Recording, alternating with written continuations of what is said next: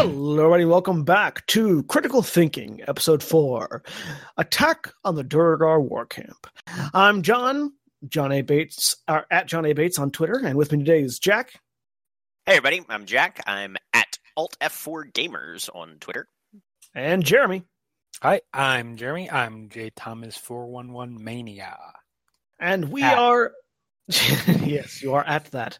And we are Final Show Films, and we are the people that have decided to take it upon ourselves to rewatch every single episode of Critical Role, a web-based series in which Matthew Mercer takes his group of nerdy voice actors through a Dungeons & Dragons campaign. We have Matthew Mercer as the Dungeon Master, Orion Acaba as Tiberius, Laura Bailey as Vexahlia, Tellison Jaffe as Percy, Ashley Johnson as Pike, Liam O'Brien as Vaxildan, Marisha Ray as Keyleth, Sam Riegel as Scanlan, and Travis Willingham as Grog. And episode 4, again, as I said earlier, is titled Attack on the Duergar War Camp. So... Previously, on Critical Role, the group went to Craghammer because of their friend Arcanist Allura Vysoren in order to find Lady Kima Vord, a halfling paladin of Bahamut, who was lost in the Underdark underneath Craghammer. They went to Craghammer, found out trouble was brewing, abominations were coming up out of the mines, and they struck a deal with the owner of the mines, Nostok Grayspine, to delve down, find the source, kill it. Oh, and also, if they're down there, find Lady Kima. They went down through the mines, had a few battles with a couple of Umber Hulks, then got into a fight with an Intellect Devourer and a Duergar, the Intellect Devourer sucking the intellect, what little there was, out of Grog, rendering him comatose for a bit. They healed Grog, then they continued on where they found a Duergar war camp that they attempted to draw the troops out of and combat, which they did successfully do, and they managed to take out a good number of their forces, but the remaining forces retreated back, and they were unsuccessful at destroying the rest of them. Though they were successful at destroying the bridge between them. Actually, no, did they cut the bridge? The Duergar cut the bridge. The Duergar cut the bridge, that's right, in order to keep them from continuing on. Right. Then, after that, the party had a vote as to whether or not they were going to go investigate the chasm for some strange reason. The entirety of the party, except for two people, voted not to, and so the two people that voted to went ahead and did it anyways, where they found Clarota, a illithid outcast, who they brought back to the party to help them continue on their journey, offering revenge for his assistance. Because all the best deals in the world were based on revenge. Well, yeah, I mean, look at Othello. Yeah. That's a really great example here. I mean, look at Hamlet. I mean... Turned out well for them. So, Vox Machina and Clarota head back to the abandoned goblin village to rest. As they approach, Vax sees a light up ahead. He and Scanlan go to investigate. Where the Duergar were camped, they find Pike examining the symbol carved by Lady Kima on the wall. Scanlan is ecstatic to see her. Upon returning to the rest of the group, Clarota tells them what he knows of K'Varn, and I quote, "A great battle took place, and it appeared something had sieged the stronghold. Reading the surface thoughts of the deep dwarves I encountered in the following weeks, I found a shift in power. Whatever had taken this hole had now demanded fealty of them." The dialogue is a bit poorly written. It's stilted. Yeah, and they accepted when faced with annihilation. This entity that took the Duergar by force they called K'Varn. I caught no sight of it, but the fear I could sense from within the dwarves was so primal, so great, that I knew to keep a distance to be safe. Not but 4 months ago, one of my estranged people was captured by these Ashkins and brought within the obsidian walls for what I assumed was interrogation. Long after, the bulk of Duergar people marched back through the long, deep tunnels that led to my people's colony and attacked. Strangely, before much bloodshed could occur, what I only assumed was the next step in this onslaught, the fighting stopped, and the colony allowed the Ashkins to waltz directly into the temple, unharmed, unchallenged, where our Elder Brain resides. It wasn't until after I discovered whom this K'Varn is. They themselves infiltrated the temple and somehow discovered that whomever this K'Varn took the Elder Brain under their own control. I watched my people had their will robbed of them, and they took the will of the others that live and breathe in these tunnels.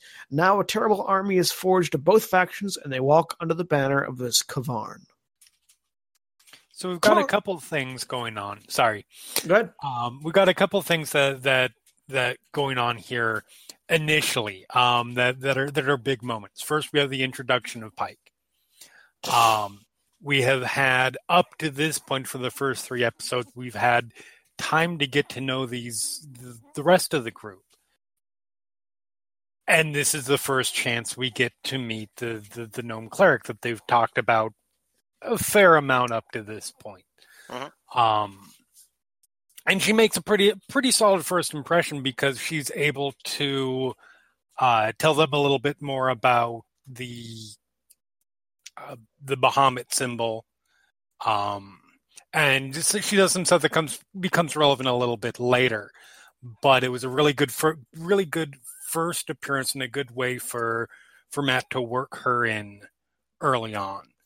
And I think by incorporating her knowledge of the Bahamut symbol, which has been referenced in a previous episode, without too much detail or success, it gives the audience a good look into, oh, this is the character who actually, religion is in their wheelhouse.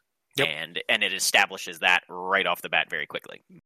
This is the person who religion checks. Yeah. Well, yeah, if you're analyzing it from a game perspective, but we're here about story, damn it. I mean, yeah, right. And also that. The other thing that we've got, obviously, is Clarota's story. The explanation and the necessary exposition dump delivered fairly well to explain K'Varn without revealing too much about K'Varn itself. It explains, Clarota sort of explains what happened to him and clearly explains the threat level of K'Varn, because anybody who's familiar with illithid as mind flayers and those who aren't got a pretty good clue of it in the previous episode, knows that they're not something that you mess with. Very much. This one took over an entire colony of mind flayers. And what it also does, this particular exposition dump, puts Clarota in a really good position to be a temporary ally for them, because it paints them in a very sympathetic light. All of a sudden, he's somebody whose people got enslaved. We know he's an outsider to his own people, but somebody who still feels a longing for them. And that really resonates with a lot of the characters, because a lot of these characters in Vox Machina, these are all outsiders to their own societies. Grog's kicked out of his herd. You have the half-elves who are half-elves, right. And thus Percy and Whitestone, right? With the Percy and White, so basically everybody with the exception of the gnomes and Keyleth-ish, but Keyleth a little bit too, right? But Keyleth has always portrayed herself and been carried as somebody who feels like an outsider, even if circumstances wouldn't necessarily dictate that. So yeah, she's more of an outsider by choice. Or delusion, one of the two. Or delusion. But yeah. Another narrative tactic that this brings in, and normally this wouldn't be the case in like a book or a thing, but because it's a D&D game, is this brings in an instance of an unreliable narrator. Mm-hmm. Because the DM is the narrator for all intents and purposes, any NPCs that the DM plays are also by extension the narrator. And so the unreliable narrator is typically a thing that you bring into books when you want the audience to not know everything that's going on. So the narrator, if there is a first-person perspective, it's a person who doesn't have all the information. And so the audience comes in without that sort of typical third-person knowledge that they have. It's also a narrator that will lie to the audience in order to surprise them later. And in this case, it's the narrator that doesn't know everything. So it sets up this unknowable evil, and we don't know much else about it. We also are not sure how truthful Clarota is being. Right, because there's a number of ways you can incorporate an unreliable narrator. You can have them, you know, straight up trying to deceive whoever they're talking to. You can have them be, like you said, ignorant if they don't possess the entire story and they're just doing the best with what they have. They could just be biased, honestly, you know, yep. and you know, while attempting to sincerely communicate their perspective on the situation, it's a subjective sometimes perspective, you know. So mm-hmm. And you know, as the DM, you know, as somebody who's crafting this entire story, you know, yeah, these NPCs that you're personifying, you can have any level or all of those levels incorporated if you want to utilize the unreliable narrator. And it's actually a very good example of what we were talking about. We referenced earlier, Hamlet, mm-hmm. in the story of Hamlet, or sorry, yeah, Macbeth. And I mean both in the story of Macbeth and Hamlet. Hamlet and Macbeth are both unreliable narrators. Yes. Right. And you know, we see that borne out throughout, and we sort of see what happens to them. Yes. So we get a little bit of sense. Unreliable narrators rarely meet very good ends. So at least classically. So we'll see if this is a little bit of foreshadowing for Clarota. Yep. Anyways, Clarota expresses a deep desire to free his people in the hope that they will allow him to rejoin the colony, his family. Vox Machina wants to know if they can jury-rig a helmet like Clarota's. Clarota's wearing sort of a helmet that keeps him from interacting with the Elder Brain. It's an Underdark version of a tinfoil hat. Basically. Pretty much. In the hopes that it will allow him to rejoin. Vox Machina wants to know if they can jury-rig a helmet like Clarota's for themselves, but Clarota says they don't need it. Grog brings out a large bronze pot from the bag of holding and wears it on his head. Percy negotiates free passage for their help, to which Clarota agrees. So Percy basically saying, you know, if we help you, you guys won't eat our brains afterwards. And Clarota, I'll remind you, our unreliable narrator, agrees. Yes. So they begin to plan. Clarota suggests they attack the Duergar war camp and capture their general so that Clarota can pry him for information on the stronghold below. But Clarota warns that since they have seen Vax, they will be prepared. While they're strategizing on how to attack the war camp, Pike mentions that she has experienced a vision where she was pulled down toward the mines into the tunnels where the dwarves were working, past the goblin-lord creatures and past the great underground lake, past a jagged onyx-colored fortress framed in molten rock, past a field of broken glass and bone. The group briefly considers exploring the lake to see if that yields a way around the Duergar camp, but Clarota warns that an ancient creature in the lake is best not tampered with. Again, Pike's vision. Go ahead. Yeah. Go ahead. Oh no! And Pike's vision is fantastic and you'll see this a lot, especially in kind of like a pulp fantasies and fiction stuff mm-hmm. that's set sort of in that age of adventure. You know, the Kipling, Edgar Rice Burroughs, Robert Howard sort of era. You know, where you know the explorer finds the map with these, you know, iconic landmarks along it, you know, and Matt uses that sort of theme or trope, I would say fairly effectively here, giving them, you know, at least a series of features, because as anybody who's experienced the classic Underdark kind of environment can testify, you know, it's a maze down there, and it's supposed to be, you know, it's this network of strange environments. It's easy to get lost, you know, things dead end, cave in, all sorts of hazards can happen. So giving the group just like a quick thumbnail list of, hey, here's 4 landmarks to put you on your way, will definitely serve them well, and it's good foresight on his part to sort of bring the audience along and give them some thumbnails to progress through so that they don't lose track of this maze of an environment that they're going to be working their way through. Yeah, absolutely. Prophecy is one of my favorite things when done well in narrative storytelling, but it's a risky proposition. Particularly when you're looking at, for lack of a better term, modern audiences.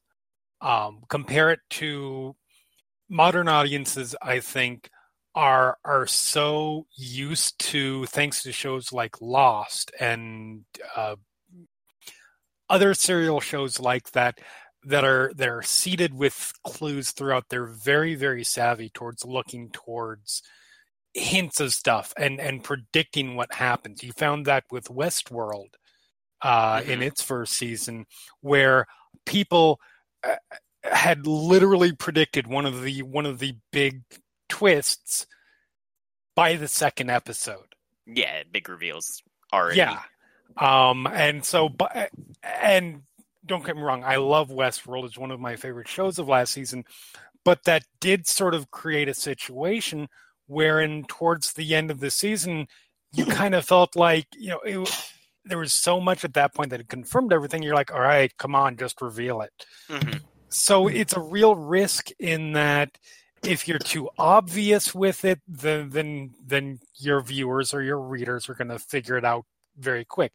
If you're too obscure with it, then it doesn't really have, why even introduce it? I think in here it was done really well because the landmarks, like you said, are ones that aren't, they're not so obvious that you're going to say, you know, a sea of glass. Well, clearly I know what that's going to be. But once those moments happen later on in future episodes, you're able to look back at that and viewers go, ooh, I know what, I think I might know what's going to happen here. Right. Well, and I think he does it fairly effectively in that, as far as I'm aware, he foreshadows locations. He doesn't foreshadow events, you know, because part of that is the nature of his storytelling medium. You can't necessarily predict how any game is going to pan out. And that's just a horrible thing to try and do. But also, you know, it's an excellent way to sort of give your players, give your protagonists a push down the path you want them to take without them necessarily feeling like it's railroaded. Yep. Because instead of you saying, no, go here, you say, hey, here are the places that will get you where you want to go. And as humans, we're all about the path of least resistance, or at least whatever we perceive to be the path of least resistance. Mm-hmm. And, well, it's also useful when you, you know, in cases that I use visions for, when you're giving people esoteric information that doesn't necessarily mean anything, but allows you to draw your own conclusions from it. I use this. I have been using it with greater and greater frequency in our Thursday game, as Jack knows, giving you information that doesn't mean anything by itself, but with information you have previously may lead you to certain clues, may lead you to different clues. And, you know, that provides sort of a third level of the experience where it's sort of a mental game. This is more just, here are some places you might run into, but future uses of such visions can result in different, more interesting experiences. Yeah. And if you guys don't mind a little sidebar, I think Jeremy's point about, you know, the audience's ability in the modern era to figure out from foreshadowing greater detail, jump to greater conclusions, that's worth a mention. And I think a lot of it is based on the fact that the community of the audience has changed drastically over the last century. You know, whereas before, you know, a well-known work of fiction, whether it was a play or a novel, it was still consumed and might have been a societal phenomena. But if you wanted to talk about it or try and consider what might happen with, you know, ensuing volumes or sequels, you literally had to either meet in person with other people who had read it and discuss, you know, in your own small society what was going on, or pass written letters back and forth over a period of months, you know. And now we've got this huge, just maniacal think tank of mass consumption all over the internet. And so there's a lot more brain to go around and a lot more, in a sense, gestalt processing power in the audience zeitgeist of any phenomenal show like Westworld, for instance, you know? Mm-hmm. And so it's not, I don't think it's necessarily that audiences are inherently more savvy. They are somewhat, but I think also it's just there's more people talking and thinking about it and communicating faster and with fewer obstacles. Yeah, absolutely. So they can get to these conclusions a lot quicker than people might have been able to 20, 30, even 50 years ago. You only need one. Right. You only need one. Like, for instance, if we're talking about TV shows, you only need me, the screenwriter, because I watch episodes of TV shows that I've never seen and just start calling out predictions I'm watching them. And 95% of them are correct because I know the writing process. Exactly. And I know I know where the setups are. I know where the hooks are. I know where the curves are. That doesn't, and I do this out of habit because it doesn't stop me from enjoying the show. Because the journey is more important than the end for me. 100%. But you just need one person in a room of five people doing that, and then all of a sudden that five people go out and tweet to 100 people, who then tweet out to another 100 people, who then tweet out to another 100 people. And so you've got, this sort of chain reaction that goes from one guy going, oh, this is what's happening, to do 10 to 500 to 5,000 to 5 million. Mm-hmm. It's quickly. A matter of I always say this, and it's metaphorical, but the water cooler changed the way that narrative storytelling works now. Very much so. And the internet is the biggest water cooler that there is.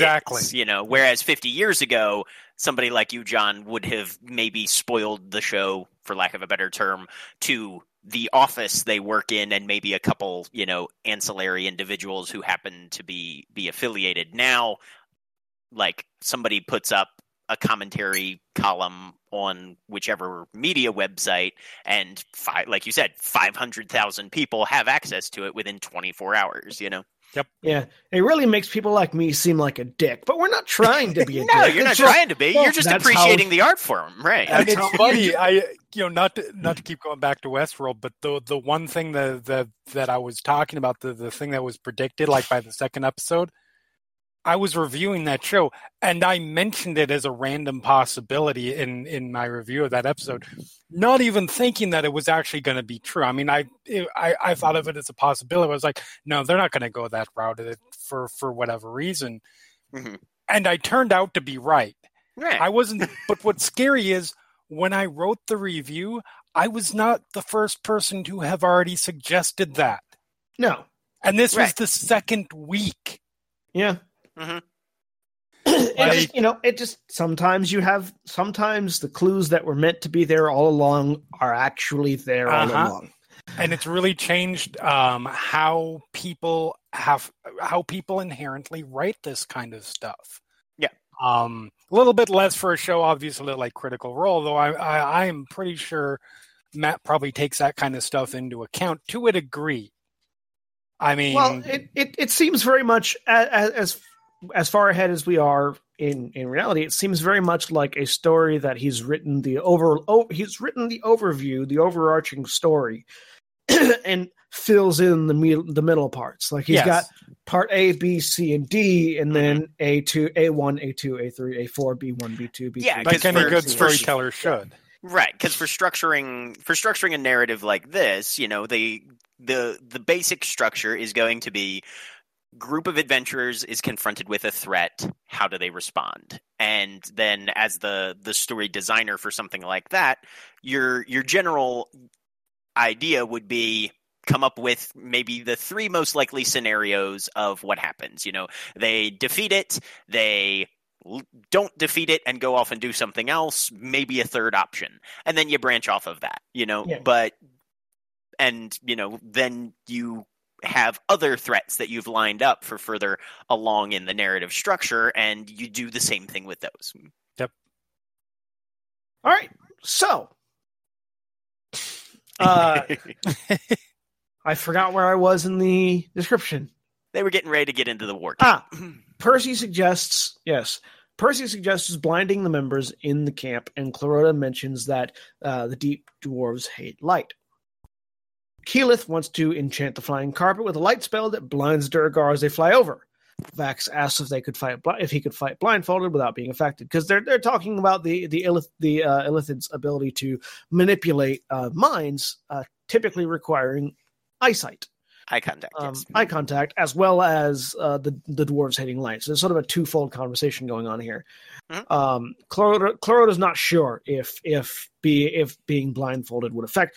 Mostly, and this is mostly because their only experience with mind-affecting creatures have been the Umber Hulks, who do require line of sight for you, or who do require eye contact to affect you. Right.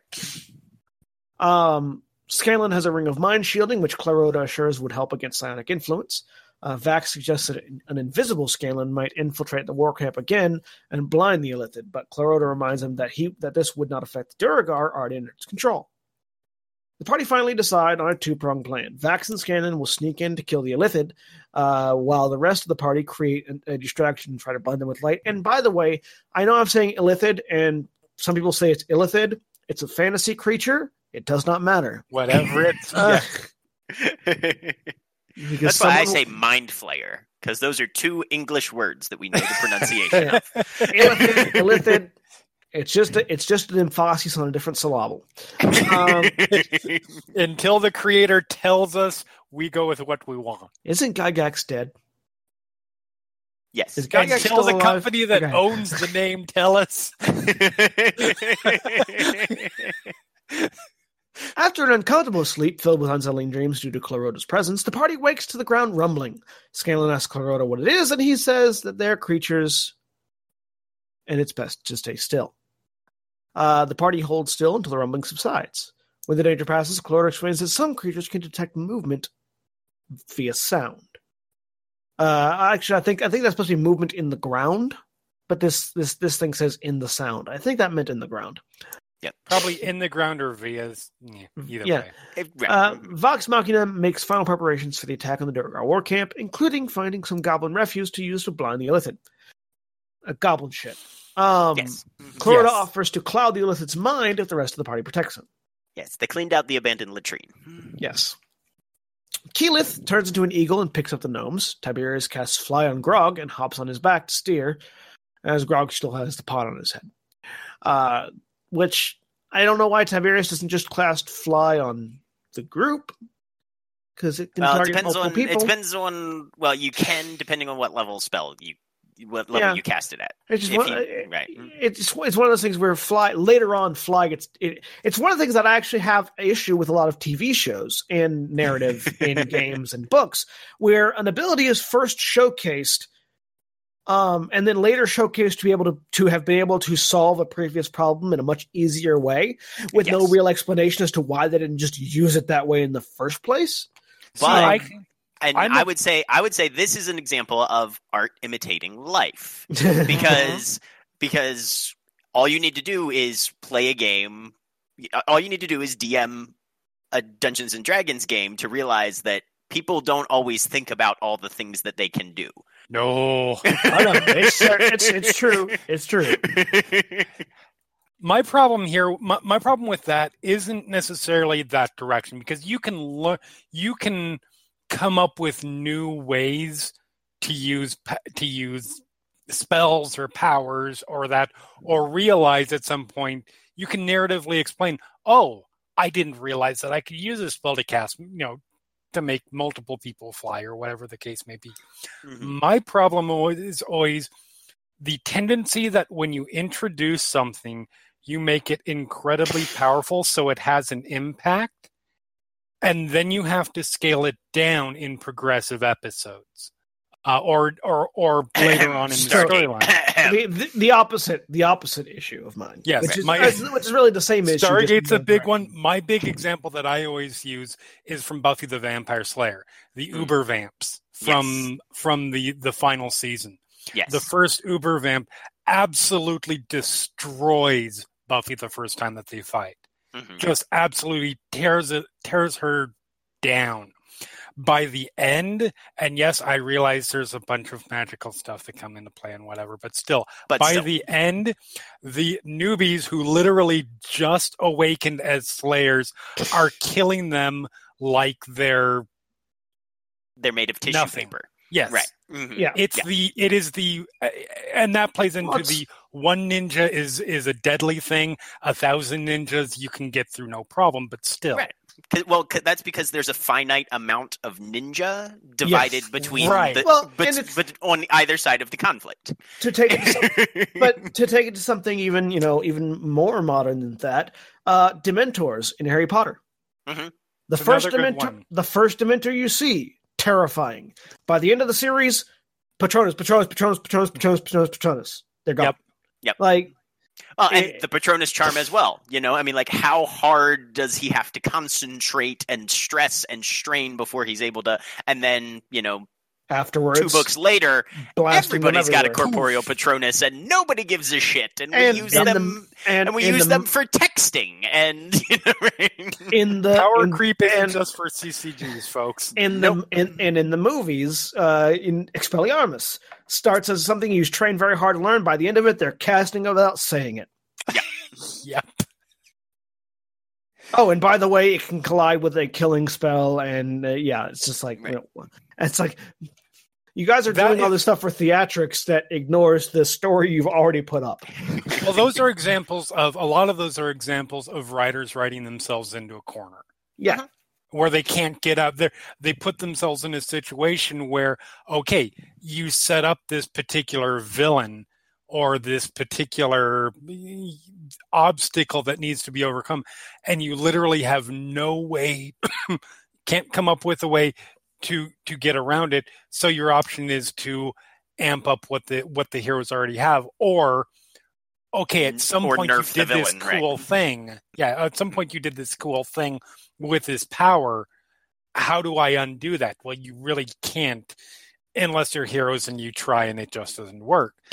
But you really can't do that, so you just have to figure out some way to work around it, and it usually doesn't ignore it. Because it can be very tempting to front-load a villain, because you want the villain to be a dramatic presence who is an obvious threat, so you give them this huge suite of abilities and allies and resources and things, and then all of a sudden you're like, oh, wait, I spent so much energy making them loom so large. Are they now too big for my heroes to take down? Because that is ultimately how we, as humans, structure most of our stories, is that the heroes, faced with an overwhelming threat, somehow manage to triumph. But if you make the threat too overwhelming...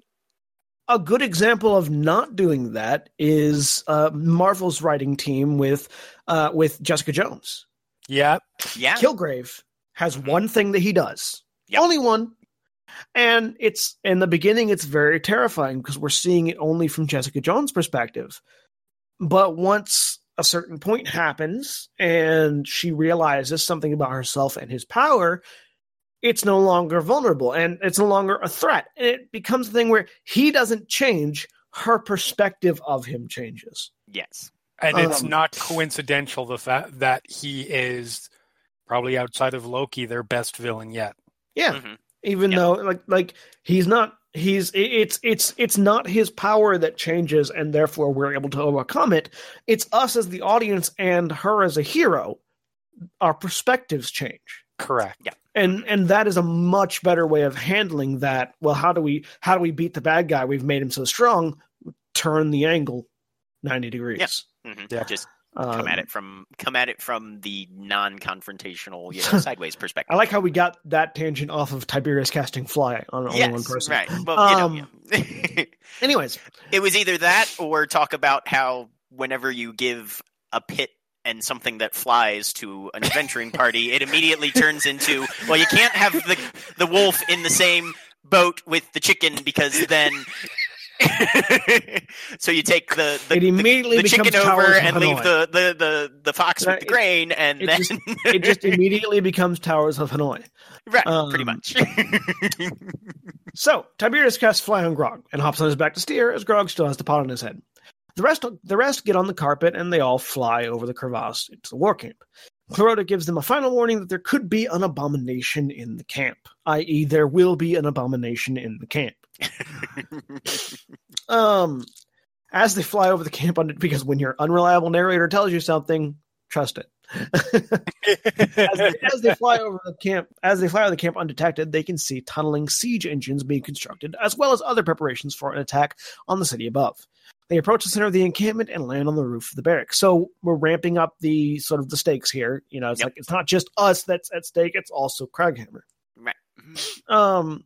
There's no roof access, but Vax and Scanlan skid on the wall and sneak through a window on the side of the building. They find themselves in a dormitory and continue into the hallway. They avoid the Duergar station in the hallways, and Vax throws a gold coin down in the hall, and one of the two guards goes to investigate. Which is that's a game mechanic. I have played Hitman or Splinter Cell or any number of stealth games before, and I know that if I throw a gold coin, they're going to go get ting, it. And somebody's going to be like, hey, what was that? Must have been a rat. Aren't you a little short to be a stormtrooper? So Vax goes down the hall. He throws the gold coin. One of the guards investigate. Vax slits his throat. Or slits the second throat. The other guard that didn't investigate's throat. Leans him against the wall, and they continue down the central chamber, not dealing with the other one? Am I remembering that correctly? That they didn't deal with the first one? They did not. So here's basically they distract the one. That one wanders off. Vax comes in, kills the other one. They sneak in and they go after the illithid, quicker than the other guard can get back. That's it. Right. Because the other guard is doing the TK421, why aren't you at your post during this whole thing? Right. And I love this particular sequence because part of this is because of the reaction from the players. But also Matt did a really good job of amping up the tension in this scene. Yeah. It's as they sneak in and how he sort of describes it.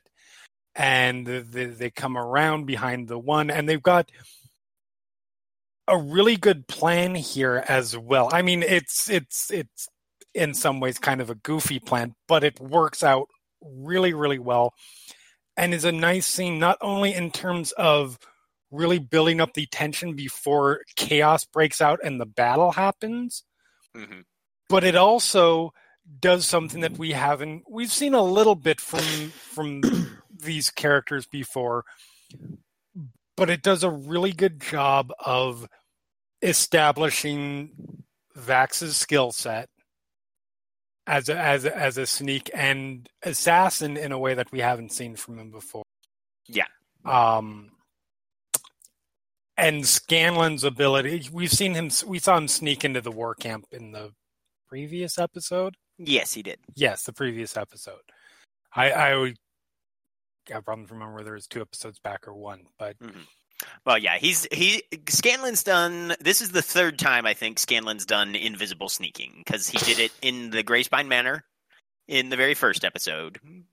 Yes, he did. You're right. Right, and then he did it through the camp when they first saw the illithid eat the dwarf prisoner's brain, and then this is his 3rd time, I believe. Yes, you are correct on that. But it does a good job of laying out their skill sets in a sort of very specialized way that distinguishes them nicely. Okay. So, I completely lost where I was again. You're welcome. Okay. Oh, no, there it is. They just threw a bucket of shit Scanlan, at a mind flayer. Well, I was a little bit before that. Oh, okay. Vax and Scanlan continue into the central chamber. Inside the chamber is an illithid, the Duergar general, and 2 other Duergar. Vax and Scanlan hear footsteps behind them, which is the other guard coming back.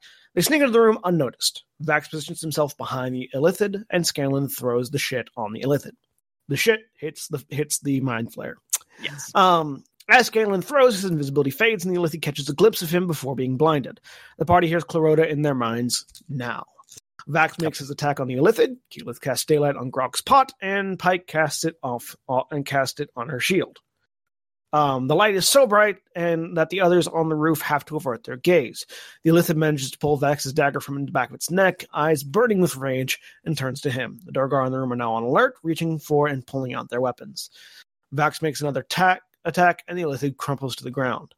The general runs across the table to the center of the room and swings at Vax with his flaming warhammer. Grog slams his war axe into the roof, splitting it open. Grog slides down to the room below, Pike jumping onto his foot and falls to the side. Vex and Percy jump down, and they both take a shot at the general. So now pretty much the entire party is in that small room, which is brightly lit thanks to Grog's Pike's shield helmet. And Grog's helmet. Yep. I think the only person that's not in there yet is Keyleth. Matter of fact, the Duergar are in the room and are more into the room, cringing at the light coming from Grog's helmet. They try to avert their eyes, but it's still physically hurting him, and they all have disadvantage attacking. Grog quips, "It's because he's so bright." Says the man with an intelligence of 6. Yeah, yes. I mean, it's the pun is there. Intelligence of 6 is really all you puns are all you get. Really. Puns are about as good as it gets. Yeah, no, you're absolutely right there. The Duergar attack Vax, Grog, Vex, and Scanlan. Tiberius casts Obelisk of Stone under the 3 Duergar attacking Vex and Grog, crushing them. Again, interesting uses of spells, which I think the using spells in ways they're not meant to be used, I find personally very fun and rewarding, and I'm glad that as a GM, that's something that Matt Showcase is allowing. Yeah. I mean, it pisses off rules lawyers, but narratively, it's something that makes sense. You know, if you summon a pillar underneath somebody and there's a roof before that pillar ends, they're going to slam into the roof. I'm always happy to see storytellers who work with the laws of physics rather than against them. Fall damage applies in more than one direction, is all I'm saying. And it's important from a narrative perspective because, let's be honest, there's only so many times you can describe or portray somebody casting a fireball or somebody doing magic missiles or burning hands before it starts to get boring. Yeah. There is an important need when you're telling a story to provide that sort of wow factor and keep your audience interested, particularly in the fights where combat can very easily, I know for me personally, with literary fiction, combat can easily be where I turn out or start to tune out because either it's poorly described or it's too mechanical. Same thing. Same thing really applies towards live action storytelling or animated depictions in that if you are not portraying your action in a coherent way, Michael Bay, or or in an interesting way. Explosion. Then, explosions. Sorry, I was just Michael Baying you. Explosion, low angle shots for everything. That kind of stuff is only interesting the first time. You really start to lose your audience if you keep doing that, and if you can come up with new ways to use these spells that obviously work within the world, then it's a way to keep your audience invested, even in. Particularly since they're doing a D&D game, a dice rolling experience. Yeah. Okay. So after that, Scanlan dominates the general and makes him make the rest of them stand down. So they finish the fight. Keyleth uses Grasping Vine to bind the general's hands again. Not the way the spell works, but it's logical that could be a thing that happens. Yep. And the ground begins to rumble. And props to the players for keeping the story on track because this started out as an incisive assault with the specific intent of capturing a general for interrogation.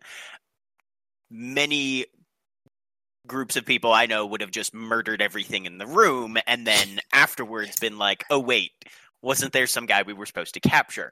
Now, if we were looking at this from a story perspective, obviously, because it is a little odd to be, and I'll admit this anytime on this podcast, it's a little odd to be analyzing a D&D campaign from a narrative structure, because usually when you analyze a narrative, there's either a writer or a team of writers who are all trying to write the same story, rather than there being sort of this tension between the various authors, as it were, of the plot. Competitive storytelling. Right. This is a much more competitive storytelling, right? Even for GMs who are literally just trying to make the players the heroes as much as they possibly can, which is what Matt does, and which is why I think this works out so well. You know, there will be those moments when, from a narrative perspective, it would be, yeah, that wasn't what I was going for. Yep. But in this case, it was a great melding of everybody around the table, both on Matt's side and on the player's side, of actually focusing on the objective and getting the job done. Yep. And then the ground begins to shake. Yes. Which is, again, that, hey, we're succeeded. Oh, fuck. But wait, there's more. The rumbling gets louder, and the Duergar look around nervously. The stone floor below splits open near Percy, though he manages to dodge out of the way, and a large, armored, four-legged creature comes burrowing out of the ground and takes a bite out of him.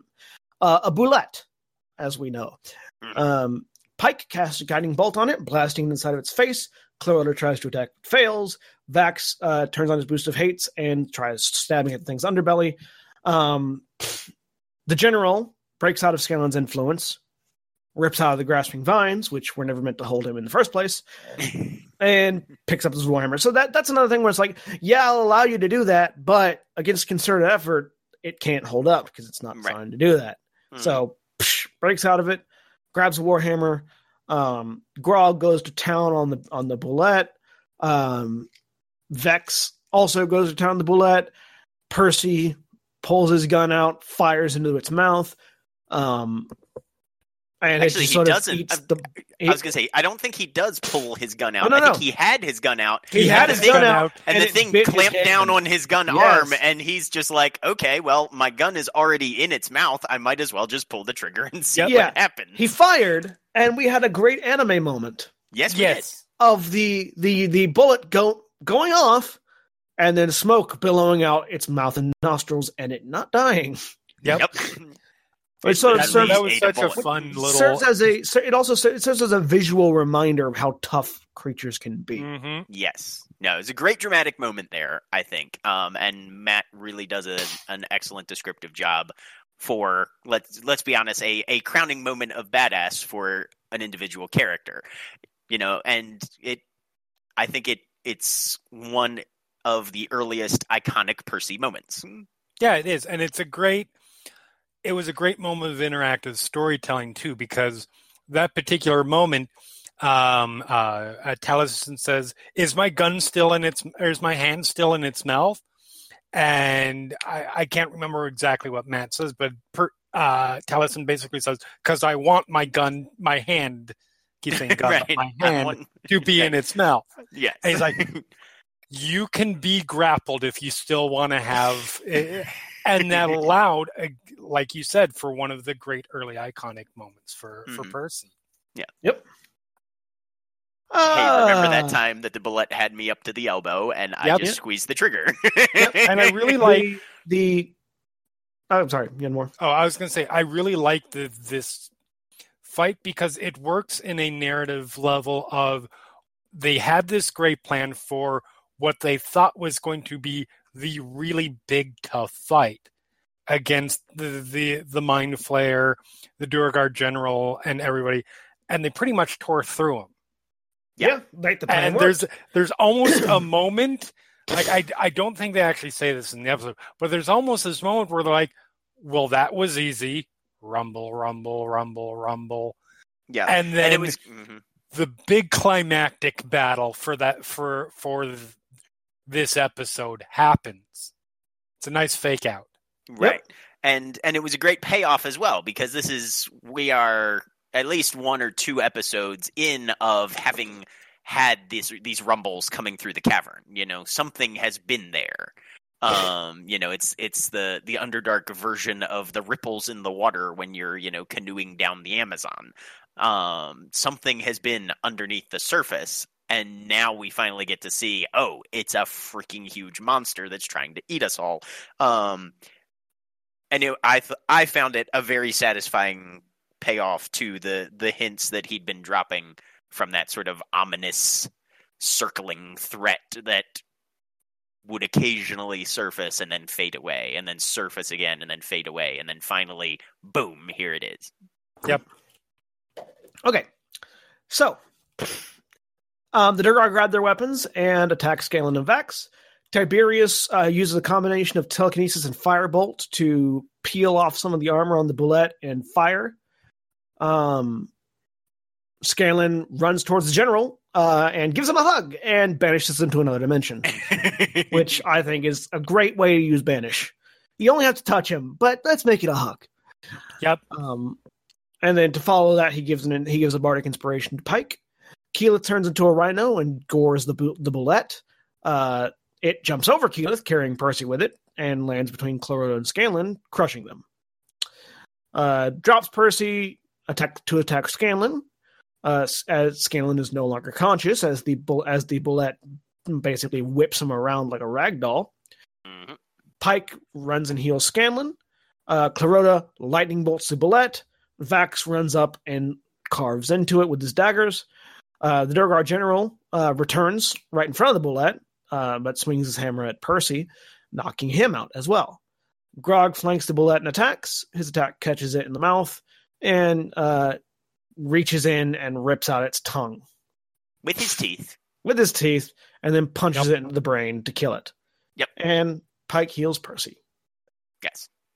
And that's the end of the fight. With everybody still up. Everybody still alive. The general alive and still posing a threat, but the bullet dead.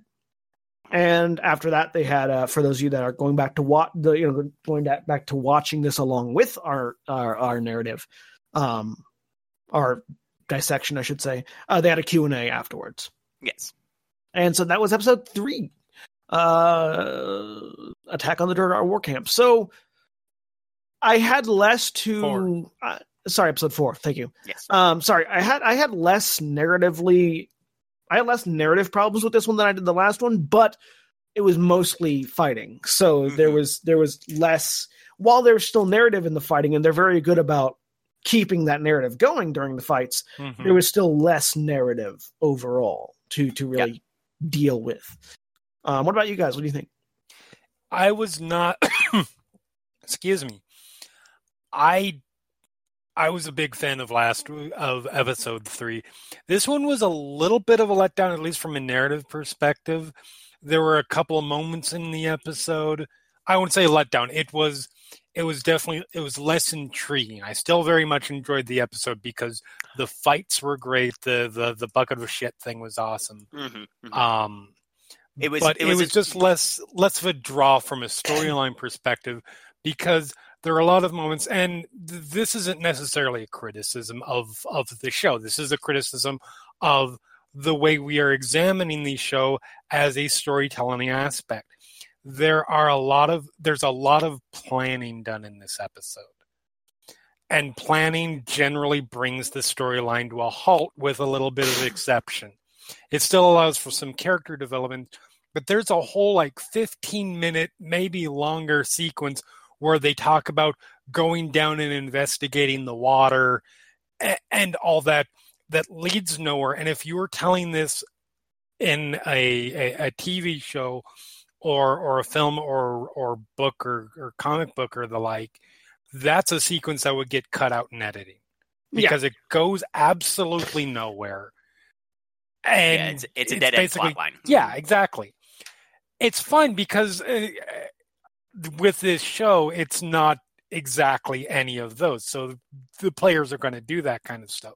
Mm-hmm. But it still is a little bit less of a draw from the aspect that we're approaching the show for this.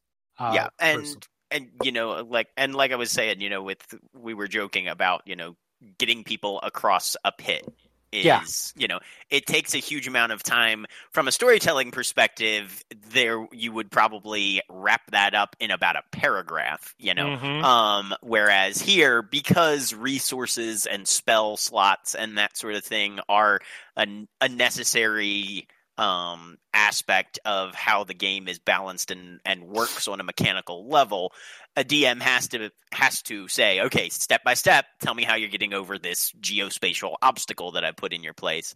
You know, because especially when you know there's going to be a fight immediately following.